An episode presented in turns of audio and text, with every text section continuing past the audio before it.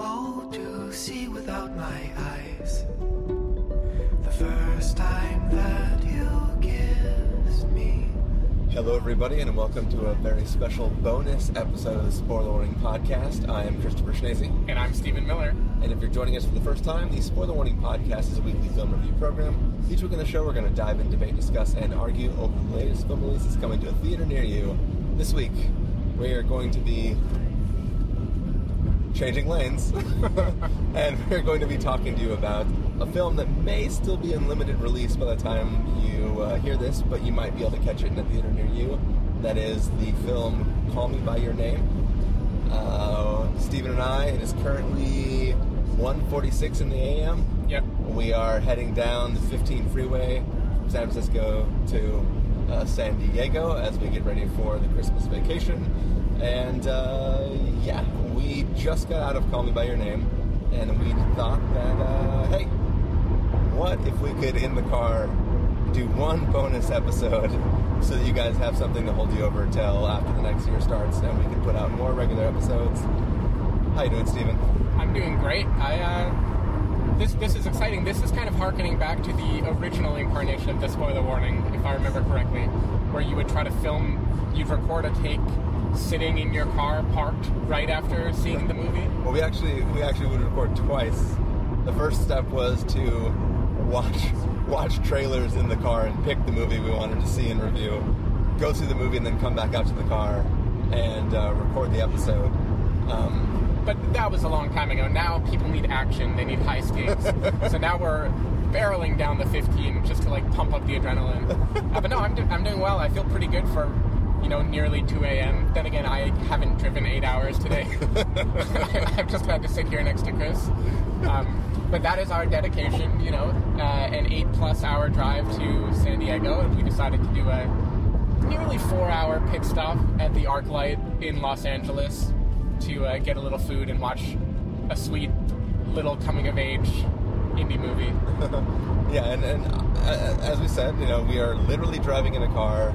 I, bought a little Zoom uh, field recorder thing.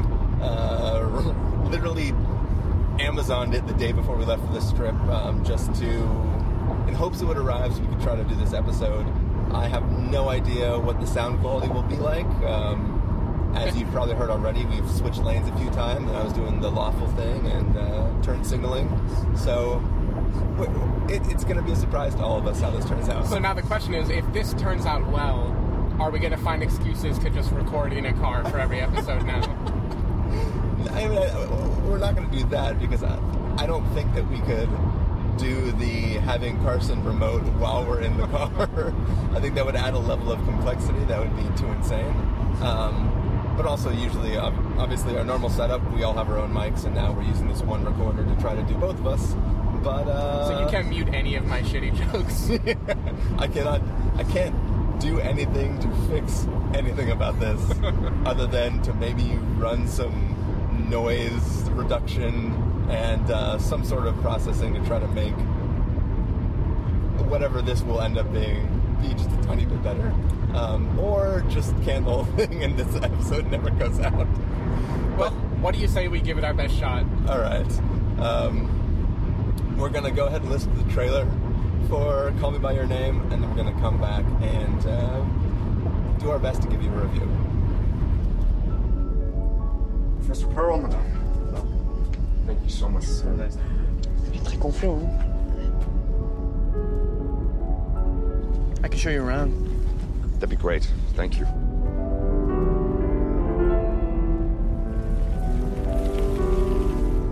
So, what do you do around here? Read books, transcribe music, swim at the river, go out at night. Sounds fun. All right, later. Veramente è meglio di quello dell'anno scorso. Just watch. This is how we'll say goodbye to us when the time comes. Later. Meanwhile, we'll have to put up with him for six long weeks.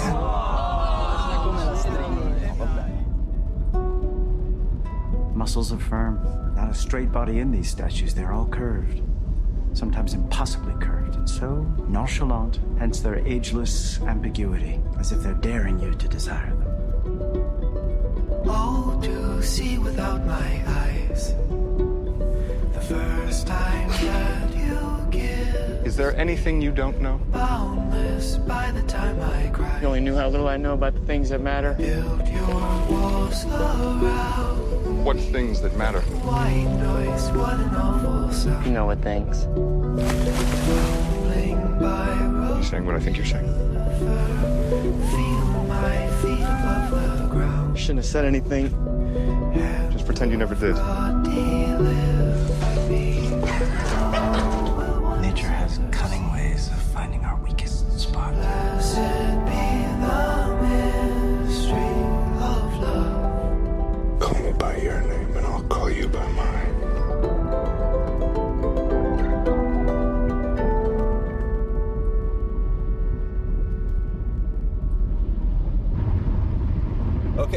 Trailer for Call Me By Your Name. Uh, it is a little film about a young man who whose father is some sort of professor and has some gentleman over to the house for a few weeks to work on some project. I'm not exactly sure what it is, but in that time, there begins to be a uh, sort of attraction to this guy who's come to stay with the family, and we're sort of watching this relationship unfold between these two characters. Um, so, Stephen Miller, why don't you start us off and let us know, or let the listeners know what you thought of this film? So going into this movie, I predicted that this would be the Carol of this year. What what I mean by that is Carol was a movie that I loved, but it was very much a texture movie. It was about the look and feel and this kind of fantastical romance where the romance isn't the point so much as like what the fact of the romance means to the younger character involved. Um, and this completely lived up to that expectation for me. I thought this was a lovely little movie. Uh, it wasn't as breathtaking as Carol. Like it didn't it didn't pull me as consistently. I think Carol was just an emotional movie from the beginning to end, whereas this film is happy to let like the first half or so just kind of slowly build up and show you who the characters are. And it isn't really till the third act that you start getting the the big gut punching scenes. Um, so it's a small movie. I don't think this is the kind of movie that can bear the weight of the critical hype or Rotten Tomatoes score. Yeah. Uh, I felt similarly about Lady Bird. By the way, these are th- these are just movies that are they're very small coming of age flicks. They're meant to tell very particular stories, and I think i it's unfair to the film to try to throw the weight of like you must be the greatest thing that has ever been made. Uh, so I tried to toss that aside. I think the character I loved uh, Timothy Chalamet's performance. I think he's kind of a very particular person who it takes a while to latch on to, like what is going on with this character. He's he's 17, but like a Noah Baumbach character, like he has very artistic, creative parents, so he's clearly been brought up in a kind of like in a bubble that you or I haven't been brought up in. So he has a sort of uh, precociousness and like ease of living that I wouldn't know anything about, being a neurotic neurotic mess myself. Um, and then Armie Hammer comes along, and his performance I had a little more trouble latching onto. He's basically playing like the very aloof, idealized version of the the object of a coming of age, like if, if or the subject, however grammar works. Like Yeah, he, yeah. he is the thing for which one comes of age, and that Yeah, means he's, he doesn't. he's the one literally opening up the eyes of the person who is needing to experience something new. And that means in this movie, he functions like a lot like the statues in the movie. He's just this kind of picturesque thing that is like beautiful and hard to understand and difficult to get. But watching uh, Timothy Chalamet's character kind of slowly open up and explore what this relationship is, I thought it was a very nice little movie. Like it told the story I wanted to tell, and I think it did it well. Yeah, um, I uh, having seen the trailer a few times now, I was less anticipating like a Carol type film in general, and I was kind of caught in the editing of the trailer. Kind of makes the performances feel very stagey. At least the way the dialogue was delivered, where it's like short bursts of like very like I am saying something that is stagey. like that. That's kind of the impression I got. Love has a way of finding our greatest weaknesses. Well, it, it, it's like the, the the main the main scene in the trailer where he's like, "I don't know everything," and he's like, "Oh, what sort of things don't you know?" And he's like, "Oh, the important things." And like that scene in the film plays much more naturally. Um, it, it's still like a very it's, it's two people trying to ambiguously say something, but in the trailer it was edited in a way that sort of changed the timing of, of the way and made it less natural. Um, but yeah, so my, my main concern going in was, was that um, the film did, didn't turn out to be that way at all. But it is interesting the comparisons to Carol. Uh, I so I, I had my problems with Carol. Um, mostly it just related to my my way of what the film did or didn't tell me about the total relationships. One of the things that that film was really great about was I could see why the characters each were attracted to the other one. Right. Like you know, I can see why the the the, the you know the the Rooney Mara's character could look at Cate Blanchett and be like, oh. This is something that I'm I'm drawn into right now, and I can we can obviously see why um, Cate Blanchett's character would look at Rooney Mara and be like, I need this young innocent like change of my current situation to to be able to do something for me, right? Um, and I think this film lacks that, but it's telling a completely different type of story. Um, I found I found a lot of moments in this film uh, confusing, um, not in a joking way, but like uh, like characters would react to scenes in a way that I like kind of made me do like a head tilt, kind of like hmm, I don't I don't know exactly what I'm supposed to take from this moment, or I don't know why the character is responding in this way themselves. And I think that um, Armie Hammer, his introduction, he's a very standoff standoffish type of person, right? Right. Like he's he's a person who I don't see an immediate attraction for the lead character. Like it, it, it, it, it takes a while for it's, it's basically what, until Armie Hammer starts to embrace him more. Only then do I see like okay, I, I understand this attraction between the two of them um, because they both have this little bit of arrogance to them, and I think uh, the the the the 17 year old character he his arrogance is just that he's used to being really good at a lot of things, but he doesn't have like it's almost like he has a power that he's never wielded before. And Armie Hammer is like the person who wields a power he might not even have, right? So, th- th- like, there there is some sort of separation uh, between those two characters. I will say though, the chemistry between them is undeniable. Like, th- like it, I don't. It, it, it's a weird juxtaposition for me because it's like seeing them together. Duh, they should be together. Seeing the characters separately, I don't understand why the attraction is there. Right, and, and I think one part of that too is there's, for the first half of the movie, there's kind of some subtle communication going on. Like like this is set a few decades ago, Yeah. back when the the idea of like a teenager being out was not so common. Yeah. Right? There were there were more barriers to entry there. Not to say there aren't now, but Yeah. a lot of this movie, I think in the first half, their standoffishness, there's like, there are signals that they're kind of sending to each other of like testing the waters. And I don't think I picked up on those as much as maybe someone familiar with that particular dynamic in a relationship would have picked up on. Yeah. So that that's why for me, like, once the once the love part starts to happen, like once there are actually they're actually addressing these things heads on, head on, I could kind of go back and see those moments as people kind of playfully testing each other or prodding or uh, Yeah. like I could understand that a bit more. But yeah, at the very beginning, it was a little hard for me to grasp that too. Yeah, and I, and I think uh, in in in a normal Chris-like fashion, fashion, there are there are other characters who aren't part of this story, but intersect with the characters in this story.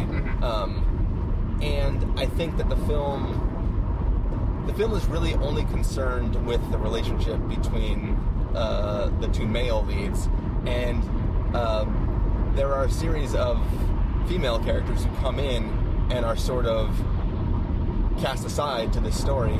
And the film never really deals with the ramifications of that. Like you get little glimpses of that, you know, like in, in with one character a little bit more than the other character. But I kind of I kind of want more of dealing with that. And I know that, you know, we, we saw, um, I've heard some other people talk about the film, and we saw, as we were about to leave after the credits finished, there ended up being like a little short um, making of featurette.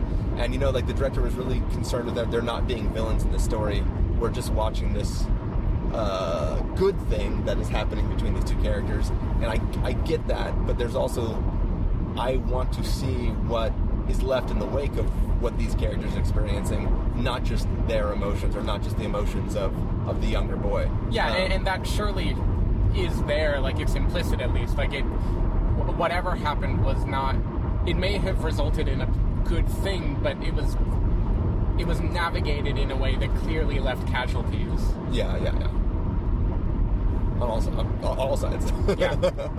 um, so yeah, but I mean, I, I think for me, uh, there there are some films that that uh, I watch and I'm invested in, but I'm not really jiving with them. And then there's a scene right towards the end of the film, Yeah.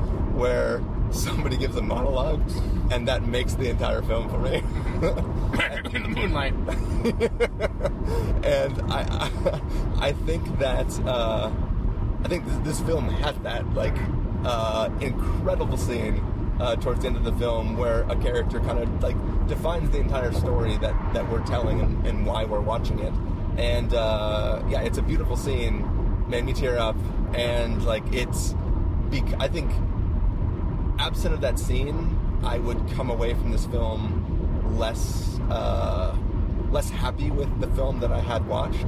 Um, with that scene, I think it elevates it to a level where like it, it justifies the not that not that the film up till that point needed the justification to exist. I just mean that like for me it it justifies any problem that I had. Yeah, it puts the a good film. narrative bow on it. it. Yeah, yeah. It kind of tells you this. This is the aspect of this story that we want you to latch onto, and it's interesting because without without that monologue, I might have walked away with some very different feelings about it. Like, for instance, I kind of think the uh, Timothy Chalamet's character like the, the film in the trailer kind of seems like it's going to be a thing where Armie Hammer's Oliver seduces him or he becomes like the object of attraction that just jars someone into a Yeah. place that they didn't know they had. And I I felt like Timothy Chalamet's character almost functions more as a semi Lolita type figure where he is someone who is initiating a lot of what is happening in this, and Armie Hammer doesn't always know exactly how he ought to react to it. Yeah. And there's some kind of interesting, like, standoffishness of, of someone who's testing the waters for the first time and trying trying out their relationship on someone else with a kind of combination of approaching them positively and pushing them away. And I think that that kind of interplay I would have been no more surprised if at the end of the film there was something negative and like he learns about himself, but that particular relationship wasn't considered Yeah. positive. Like I think there are lots of different routes that, in hindsight, someone could feel about that event. Yeah. Um, and it was, I was pleasantly surprised to see that this film managed to keep it as a tender, positive moment, like a provocative one. Like there, there are obvious questions about the age difference and uh, Yeah, yeah. the status of these two people, but I think it, it made it more hopeful than I was expecting, which is funny for a film that ends with a very long shot of a person crying. Yeah, and I, I will say too, like the one thing that uh, you know ear- earlier this year um, we saw Good Times, and uh, as I said then, best credit sequence ever. Yeah. and I think this is a damn close second. Yes. Um, I think this is a, a brilliant closing shot. It sums up everything about what the character's thinking of, and also like what's happening in the background of that scene. Somehow, for me, just like works of you know like the world goes on. People are privy to information about what happened and is going to happen in the future, and there's something really really really interesting about just watching that shot and also like bravo for fucking i don't know how long the credits are Yeah. but the range of emotion shown in that scene like that like to me, that justifies all the attention that Timothy Chalamet has been getting. yeah yeah, for sure like that was incredible acting Did, did you ever see Listen Up, Philip?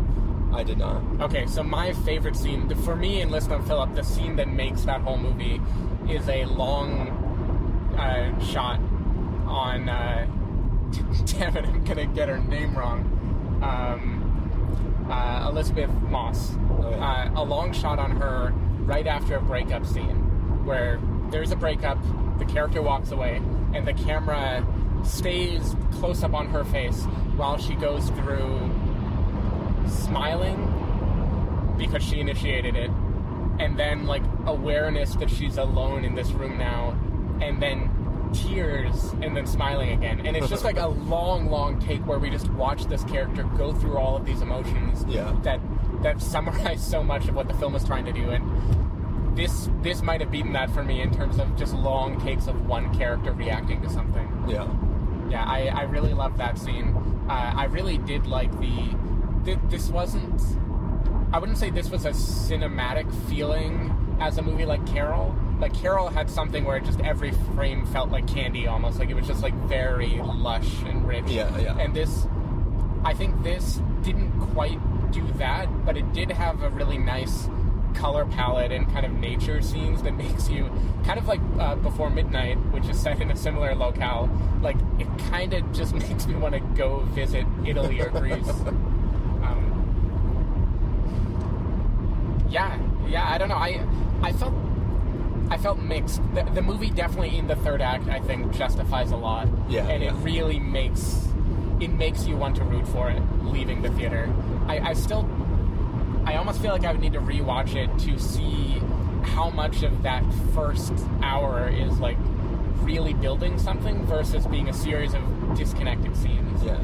Well, I so I, I I think that's one of the problems I had early on is there is a lot of awkwardness between the characters, and it's partially authentic because these characters are The, the family is a bit standoffish and direct in a very odd way. yeah yeah, but also also the the uh, Timothy Chalamet is is isn't experienced with the things he's trying to do, and so he does them in very clunky and awkward ways, and he's acting a little bit clunky, um, but it's because he's not familiar with what he's trying to do. Like he's trying, he's theoretically trying to seduce and come onto an older man, but he's never come onto any man before. And he's sort of just experiencing these feelings and this reaction at the same time. But like Armie Hammer himself doesn't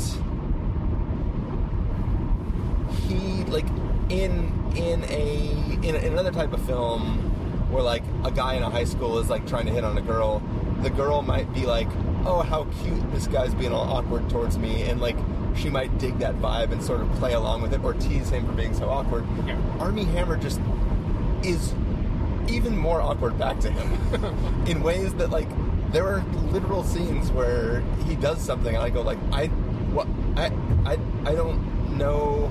Like I, I I think he's trying to tease him but maybe he's not trying to tease him. He's trying to punish him but then he has a smile on his face. And it's not like a I got him in a mean way type of smile. It's like a genuine like oh kind of smile. And it's like mm-hmm. there are moments that I just don't understand what the character is thinking and from what I understand what little I've heard about the book is that a lot of the book is internal monologue of the character I, I was wondering, and I assumed the book focuses on uh, Timothy Chalamet's character, whose name I keep forgetting. Um, the character whose name. this will be fun to edit. Um, yeah, so I'm, I'm assuming a lot of the book is focused on the internal monologue of the character of Elio, because this this feels like that the whole film is so kind of narrowly focused on them and primarily on him. Yeah. And it's mostly just a series of events that happen where characters are kind of talking around each other, like they're not directly just saying what they mean. Yeah. And I feel like that would that would play very well on the page where you have access to exactly what they're thinking and how they're parsing out these events. But it it's hard to communicate all that on screen. Yeah, yeah, for sure. And, and like there are moments where the characters do an amazing job of communicating what they're thinking, but then there's just the other moments where I just am totally at a loss for understanding what's going on. Um, I think the other thing that sort of a little weirded me out is it it definitely feels like Elio or however you pronounce it got he got the uh, the uh, cojones to hit on Armie Hammer from the poem that his mom read him. while he was sitting in his dad's lap the night before, right? Where it was like the the did, did you speak or not? Like it's basically the gist of what the, the story that they're reading is is that like oh you know you're gonna have regrets if you don't speak up and like say what you need to say. Right. Um, and just there's a little little bit of strangeness to that to me, but Yeah, I, I think in general the uh, the way this film deals with the the parents' relationship with this romance was surprising. Uh, I, I feel like, for better or worse, this movie does not drastically acknowledge the age difference. Yeah. I think it does to a small degree, but not to the point where any kind of parental figure would feel inclined to protect the person or would like like it it kind of feels like if anything were to come out it would be the fact that they are two men and not that one is old and the other is younger. Yeah, yeah, which you know that that's the story this wanted to tell. Uh, I, I think it's maybe unfortunate timing right now for Yeah, yeah. for award season. But for better or worse like this film does not address that much except for much like in Carol the older person is more of a, a figure of inspiration someone who guides a person into coming of age and in this case I think the movie is if Lady Bird is a general coming of age of becoming an adult, becoming a person who makes your own choices, this I think is much more a like coming of physicality. Like this is very much a movie about who you are in love and romance and embracing the way you feel yeah. on a physical level. So I think it's a much more narrow story this wanted to tell. So it doesn't it doesn't address some of the things that I would have wouldn't have mind seeing addressed in the movie. Yeah, yeah, yeah. It's interesting too with like the trailers that played before it. There were there were a lot of stories involving age gaps. Yeah. um, but yeah, in, in general, I, I it was definitely an interesting film, and uh, that ending scene, damn. Yeah. I think the it sticks to the landing pretty well. Yeah, yeah, for sure. I do think I don't remember if Carson ever weighed in on this, but my guess is this director Luca seems to have a very kind of bright color palette and big sense of what he wants to do, and this movie felt a bit subdued to me. So I have a feeling this is one of those things where critical acclaim is coming largely from the balance and the restraint that it's showing. Yeah. Uh, and I'm curious to see his more wild, audacious movies just to get a feel for now that I know your style, what can you do when you're cranking up the volume a little more? Yeah. All right, so you think we should get to verdicts? Yeah, let's uh, let's go ahead and do that. Um, Steve Miller, you're going to give this a must see, recommend with the caveat, wait for rental, pass with the caveat, or must avoid, what would you give it? Uh, it depends how literally I take the ranking. For me personally, it would be a must see, but it's not like a hard. Everyone must go see this movie. I think this is an appropriately small movie that is filling a particular niche. Uh, but what, what the hell? Go with a must see. I, I think it's a lovely movie that knows what story wants to tell and tells it well. And there are at least a handful of scenes that are among the most powerful ones I've seen all year. Yeah, uh, I'm, I'm going to give it a recommend with a caveat. Uh, I don't think it's a perfect film. I think that ending is amazing. like you know, I mean, like the last the last like 20 minutes or whatever, uh, it, it turns out to be are are just brilliant. And I almost wish I had this recorder in the theater with me so I could just like record that mono- monologue and listen to it again. Um, but yeah, it's it's it's it's it's a it's a great great film. Um, I think that the the main caveats are some people just aren't gonna wanna wanna deal with the, the subject matter of the film, and also if you're if you're hearing crazy praise for this film, um, it might not set your level of expectation for what yeah, you get. I for the I have a feeling whole. the praise is going to hurt audience reception of this movie because I think it, it builds it up to a place that no movie that is doing what it is doing could live up to. Yeah, for sure. Um, but uh, yeah, that is our bonus review of "Call Me by Your Name," um, which also I don't, I, don't- I don't, I still don't get that. No. I have a feeling maybe in the in the book that is more of a thing. yeah, yeah. It just it, it's it's when the trailer was going, I didn't quite understand the idea of like you call me by your n- name and I'll call you by mine, or yeah, Yeah. It's I, I still don't understand it, and having seen the film, I don't understand it. Also, still, um, but but that's fine. I don't have to understand it. That was just a little aside. That's the end of the episode. See you guys. uh, but yeah, Stephen Miller. If people want to find you throughout the week, where can they do that? Uh, then go to twitter.com slash sdavidmiller or sdavidmiller.com. People can find me at ChristopherInRealLife.com or Twitter.com slash ChristopherIRL. You can find the podcast over at thespoilerwarning.com where you can get a bunch of the back episodes of the show. Um, if you want to know when the episodes go live, you can follow us at Twitter.com slash SpoilerWarning or like us at Facebook.com slash The Spoiler Warning. Uh, if you want to get a hold of us directly, you can send an email to fans at thespoilerwarning.com or use the contact form on our site. Music for this episode will come from the soundtrack to Call Me By Your Name, so hopefully you're enjoying that. Speaking right of now. which, great soundtrack. I, I didn't get to praise the music enough in this movie. I think almost all of my favorite scenes were including a kind of heavy soundtrack to help set the tone. uh, so good work, Sufjan Stevens and everyone else involved in making this. Yeah, it was uh, very enjoyable. Um, but uh, yeah, we are going to close out this episode. Hopefully, the audio quality is good enough to make an episode that you guys like to hear. um, but yeah, we will be back in the new year with more reviews. Probably like a handful of reviews of everything that came out on Christmas.